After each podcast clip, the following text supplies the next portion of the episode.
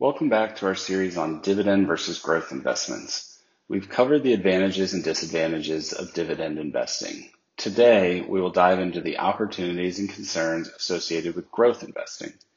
Unlike dividend investing with growth stocks, money remains invested in the company and is not paid out in periodic intervals. Instead, all excess return generated gets reinvested back into the stock itself.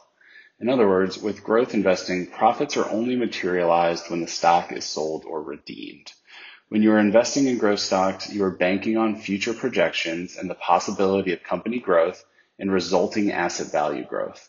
Without focusing on paying dividends to investors, the expectation is that management is focused on finding growth opportunities within the company in which to invest its retained earnings. Whereas dividend paying companies are controlling expenditures, Growth companies are spending on growth. A growth investment model is a strategy based on getting a return over a longer period of time, so it is generally best for someone with a longer time horizon who does not need as much liquidity. We'll talk to you tomorrow when we wrap up our discussion and answer the question, which is better, dividend or growth investing? Be sure to check out our resource library, which is full of tools and information specific to each one of your needs. To access these, visit aspenwealthmgmt.com and click on resources.